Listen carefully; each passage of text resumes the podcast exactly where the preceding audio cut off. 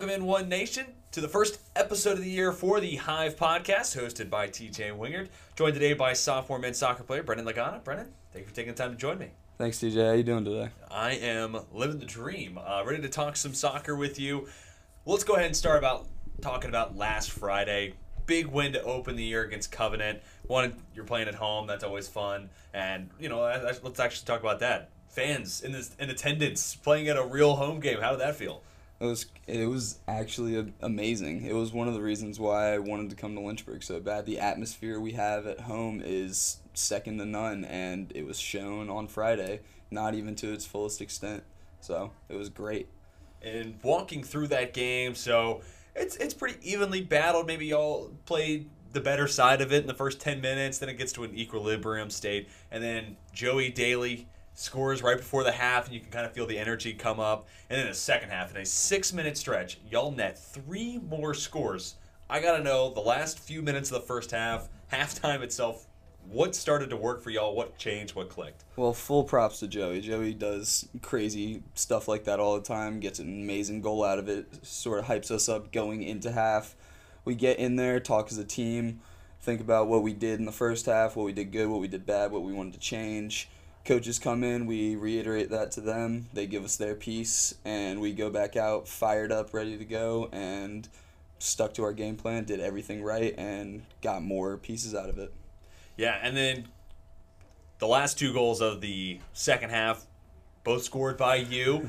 Done so in a little bit different fashion. So the first one that comes from Luke Mega, who, by the way, nine goals last year. You could just see Covenant is keying in on him, thinking Mega's going to finish this play, and then a dot of a pass to you in front of the net. That one seemed easy enough for the finish, but that second one, you go one on one, good dribbling skills, and then able to convert. What's going through your mind while that's all that's happening? Well, first off, props to Luke. Luke does everything sure. he's supposed to do, offensively and defensively, and I just had to make sure I got to the spot. I knew he was going to play the ball. I got there. I knew someone was on the back post waiting in case it wasn't for me, and it came to me, and I finished it. And then the second goal, I made the right run. Monzi found me the pass, and I saw the keeper charging at me. I knew there was someone on my right shoulder, and decided just to take the keeper on, go left, and he fell, and the goal was pretty much wide open for me. So that was it was an, it was a surreal goal. Fantastic play on Friday, 4 1 final there. Also, a 4 1 final two days later. Neutral side playing that game at CNU, beat Greensboro. Felt like more of the same for y'all. It was. Um, nonetheless, we went in with the same mindset. We can't go in thinking anything's going to be easy. We're going to work for everything we get. Um, you end up getting another good result. Um, and we go from there. We play CNU Friday mm-hmm. after playing at CNU against Greensboro. So now CNU will be coming to us, and we're pumped for it as well. So yeah, we'll talk about that CNU game here in a little bit. But so you go on Sunday's game, four different goals from four different players. You have an assist in that contest. So for those who are smart, keeping track, that's eight goals on the year with seven different goal scorers. Have you ever played on a team like this where it feels like anybody's a threat to score at any time? Um, personally, I don't feel like that. I have before. We've always had certain players that are you're very keen. They have a very keen sure. nose for goal, and you have some that score more than others. But right now, in the first two games, things are really diverse throughout the team, which is great because you like to see an offense that can score from multiple angles, multiple different people. So right now, everything's great. And I think it also speaks to this team's depth. I mean, ton of options outside of the starting eleven. Which, going more macro here, I think this season's really compelling across college sports because the amount of fifth years that are coming back and playing. You're a sophomore, so you're on the younger end of everything that's gone on. But speaking to that, what is it like having all these players like Kyle Gallagher's back between the posts. What does that mean for you in this team? Kyle specifically having our keeper back in net. Um, for me, I was already playing when I played last year with Kyle. I've played with him before. I loved sure. having him in goal. Same thing to be said about Nick Foley, our center back, captain center back this year. Again, love playing on the field with both of them. They're great additions, and they took advantage of being able to have that fifth year to play with us again. And that's the gratefulness is there, and it shows their drive and love for the game. So it's great. And it gives y'all a ton of experience. And then coming from your side of it, freshman year last year, obviously it's a weird season because of COVID and everything. But what were some of the things that you wanted to improve upon from freshman year to sophomore year? So, um, last year I had a I had a I had a decent freshman season with all things considered. Sure. Came in this year with just the mentality that I have something to prove and I want to be able to do the best I can for the team and for myself. And so far, I feel as though I'm on the right track to be able to continue to do that. And I'm sure everybody else on the team has the same mindset with what's going to be considered a normal season this year, hopefully. Um, everybody should be able to do what they want to do throughout the year. And I want to ask you, coming into a program where the bar is as high as it gets, right? I mean, you're the reigning ODAC champs from last year. This is a program that has been continuously towards the top of the pack inside the ODAC.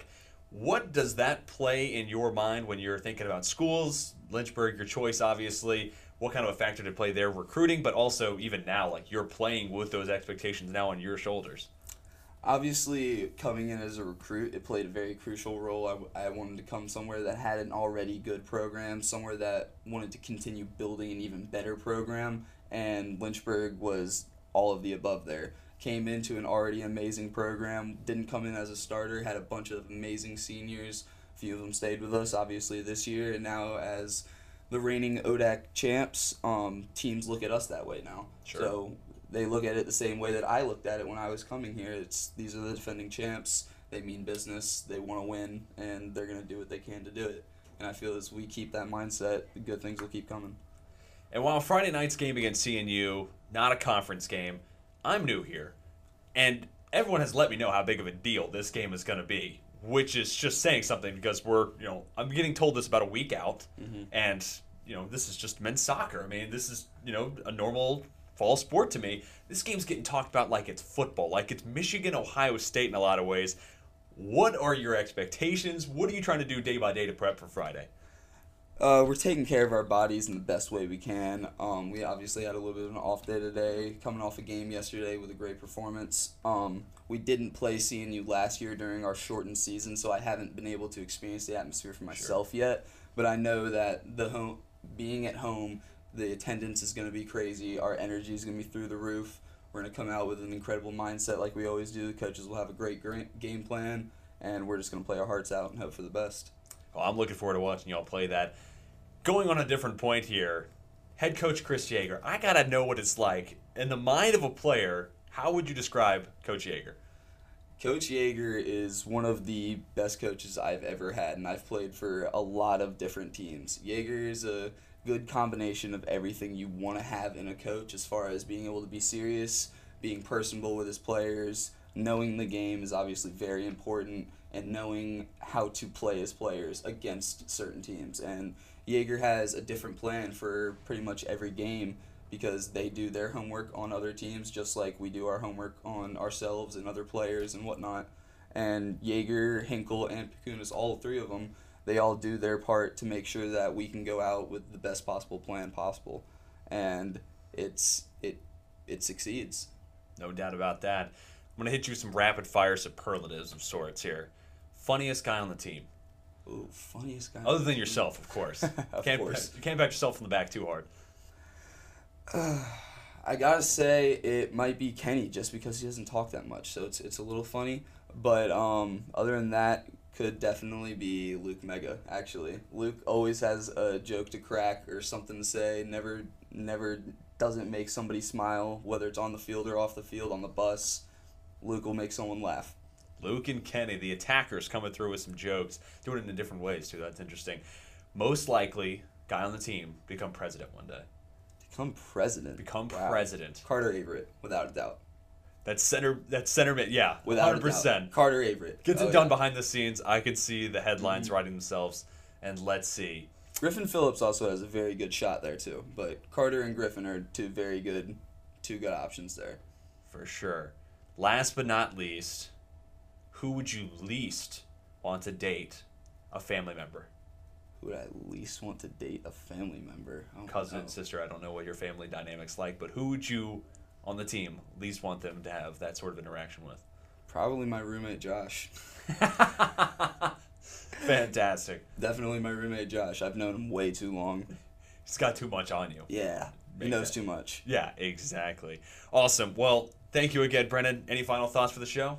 I'm excited for Friday, we'll see you out there. Yeah, looking forward to it. Thank you for taking the time for joining us. Of course. And thank you all for tuning into the Hive podcast. This has been Brennan Lagana, TJ Wingert. Until next time, we're signing off.